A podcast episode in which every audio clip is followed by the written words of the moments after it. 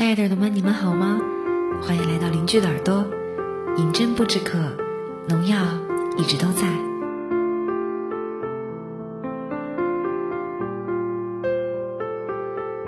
那最开始呢，我要感谢一下鬼辩士给我推荐了这支新麦克，我最近爽了一下哈，发现效果真的很不错。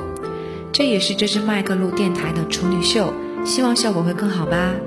也希望大家持续关注耳朵，关注鬼辩士，关注农药。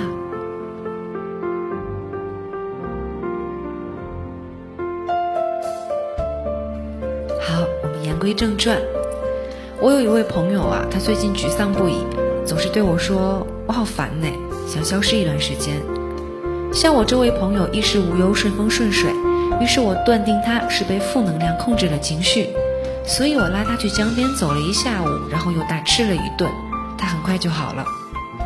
其实每个人都希望自己可以正能量满满的度过每一天，可是对大部分人来说，坏心情就像大姨妈，每个月总会有那么几天。这时的你啊，可能会出现以下症状：要么情绪低落、绝望、沮丧，或者焦躁不安，或者不想说话、不想做事。要么全身无力没有精神，要么觉得虚无，觉得生活丧失了意义，或者你开始对自己感到悲观怀疑，充满否定。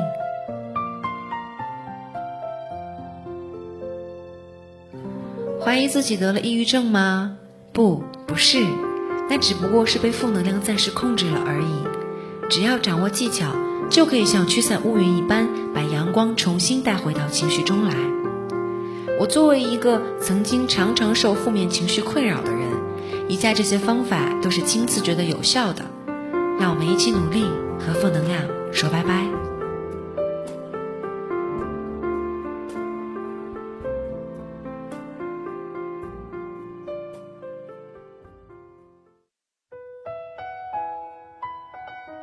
嗯，秘诀一呢，就是食物，简而言之就是吃。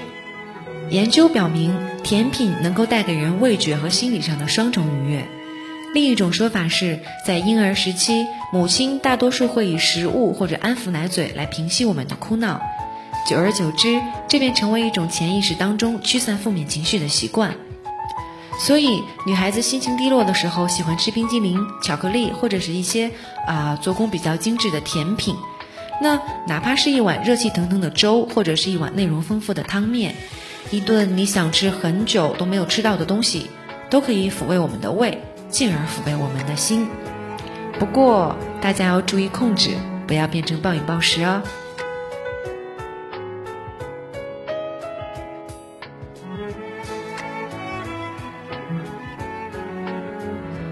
秘诀二呢，就是要保持规律的作息。放假的时候，由于太过于随心所欲，晚上不睡，早上不起。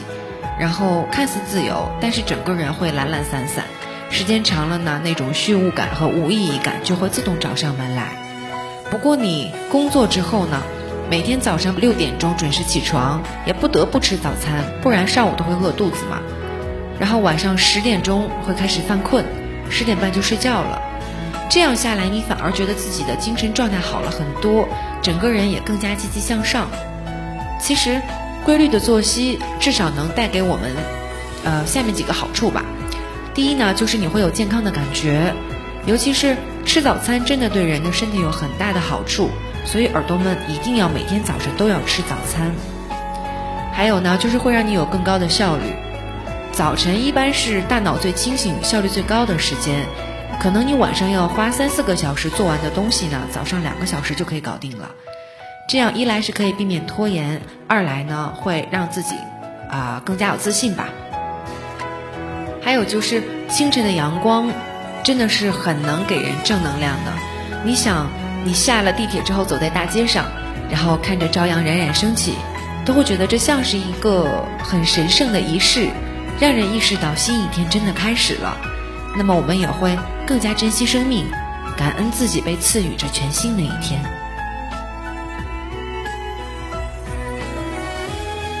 秘诀三是要让自己感到舒适。很多时候心情低落，只是因为你很累。一个舒服的热水澡，能够以最低的成本释放你紧绷了一天的压力。那农药是非常喜欢洗澡的啊。如果有空呢，你可以去做个全身 SPA 或者是足底治疗，再美美的睡上一觉，就能够通过放松身心而达到排解负面能量的目的。要诀四呢，就是要练习微笑。想要改变心情，首先要改变表情。练习微笑是我体验过最快速、最有效的方法。我每天早晨起来呢，出门之前都会对着镜子给自己一个微笑。这样呢，你通过控制自己脸部肌肉，使嘴角上扬，就会发现它会像变魔术一样，使你内心的情绪一下子有了转变。当然，也不一定要面对镜子啊，随时随地都可以进行的。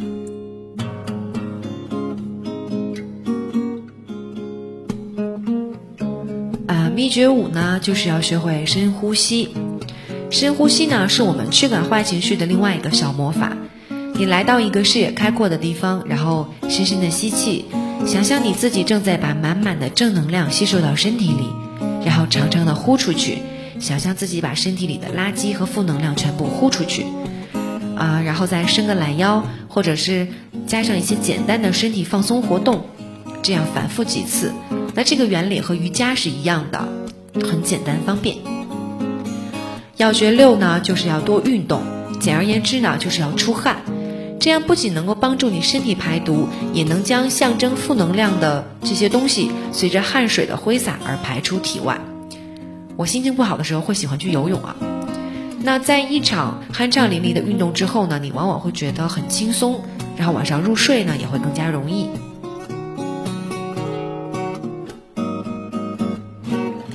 秘诀七就是收拾房间，保持空间的整洁。我很难想象我们在一个杂乱无章、布满垃圾的房间里要怎样觉得开心。所以呢，在心情低落的时候，整理房间是一个非常实用的办法。可能男孩子会想啊，说这个不是我们男孩应该做的东西。嗯，不是这样。你把它想象成你在整理你的内心，然后把你心里那些杂乱的事情一一清理掉，分门别类的摆放妥当。把没有用的垃圾呢打包装好，然后一次性全部扔掉。呃，大家不要在自己的书桌或者是工作台上放太多的东西，因为你需要保持视线的开阔，就相当于是给你的心留出一个可供喘息的空间。如果有条件的话呢，再放上一盆绿色的植物，会让人放松。然后那种蓬勃生长的叶子和花朵呢，也会让人感觉到生命的美好。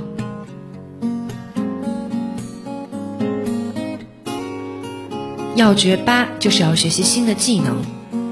我一直想去学吉他，不是为了考级，也不是为了表演啊，只是单纯的为自己喜欢。不过第一我没有老师，第二我没有吉他，所以呢这个计划就被搁浅了。那学习一种新的技能呢，不为任何功利的目的，也不要催促自己，或者是给自己制定很吓人的学习目标。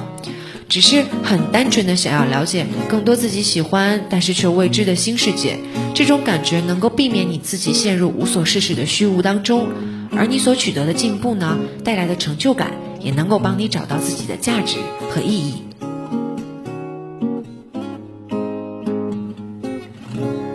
要诀九：改变用词习惯，多用正面词汇。语言是很有魔力的。你所习惯使用的负面词汇，无形当中会塑造你的性格，从而影响自己的心情。比如，你会说“活着真没意思”，你不如说“活着一定会有某个阶段是很有趣的，只是我暂时没有发现而已”。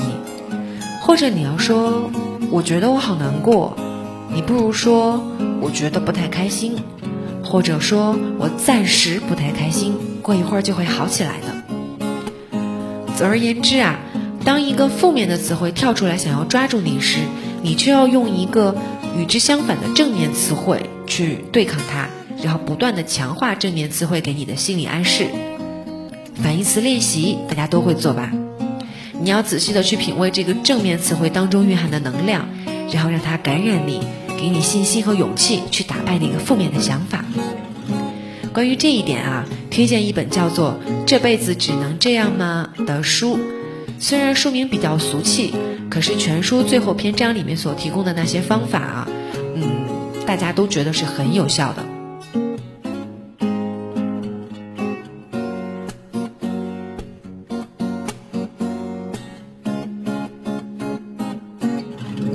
啊秘诀十就是要学会记录美好的瞬间。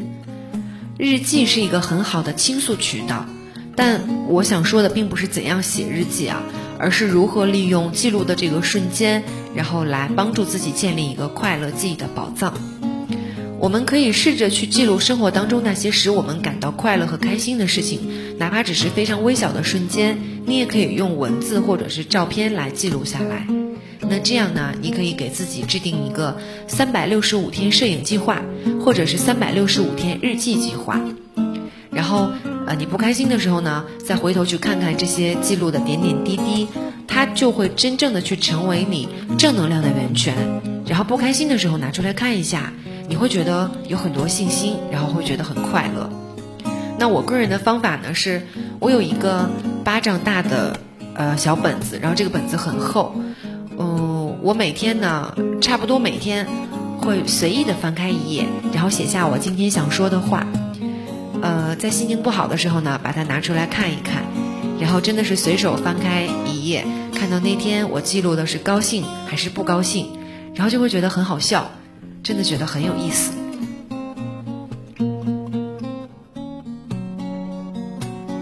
要诀十一，也是最重要的一点，叫做不要活在未来，要活在现在。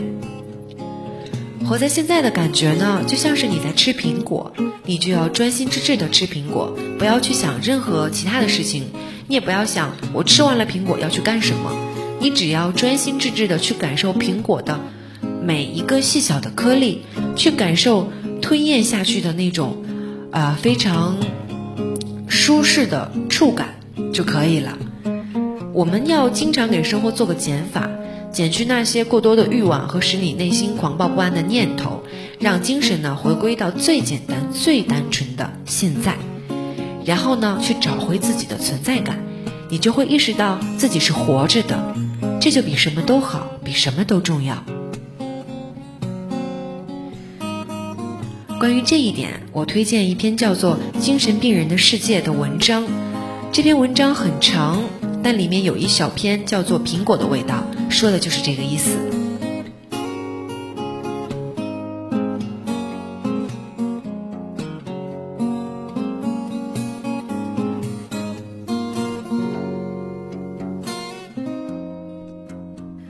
呃，总之呢，我越来越觉得。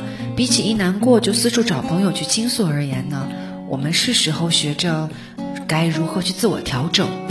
我们不能再做正能量的黑洞，就是只知道吸收而不知道给予；也不能再做一个巨大的病原体，把负面情绪传染给自己身边的朋友和家人。其实每个人都会有一段时间在整天的和负面情绪做斗争。我们要学会自己治愈，而不要去打扰朋友或者是心理医生。虽然前面的道路还有很长，但这终归是一个好的开始。所以，耳朵们，如果你条件允许的话，就放下手边的工作，离开电脑，出去走一走，深呼吸下，伸个懒腰，你会发现一切没那么难。让我们都带着满满的正能量去面对生活吧，认真的对待每一天。我相信你能做到，加油！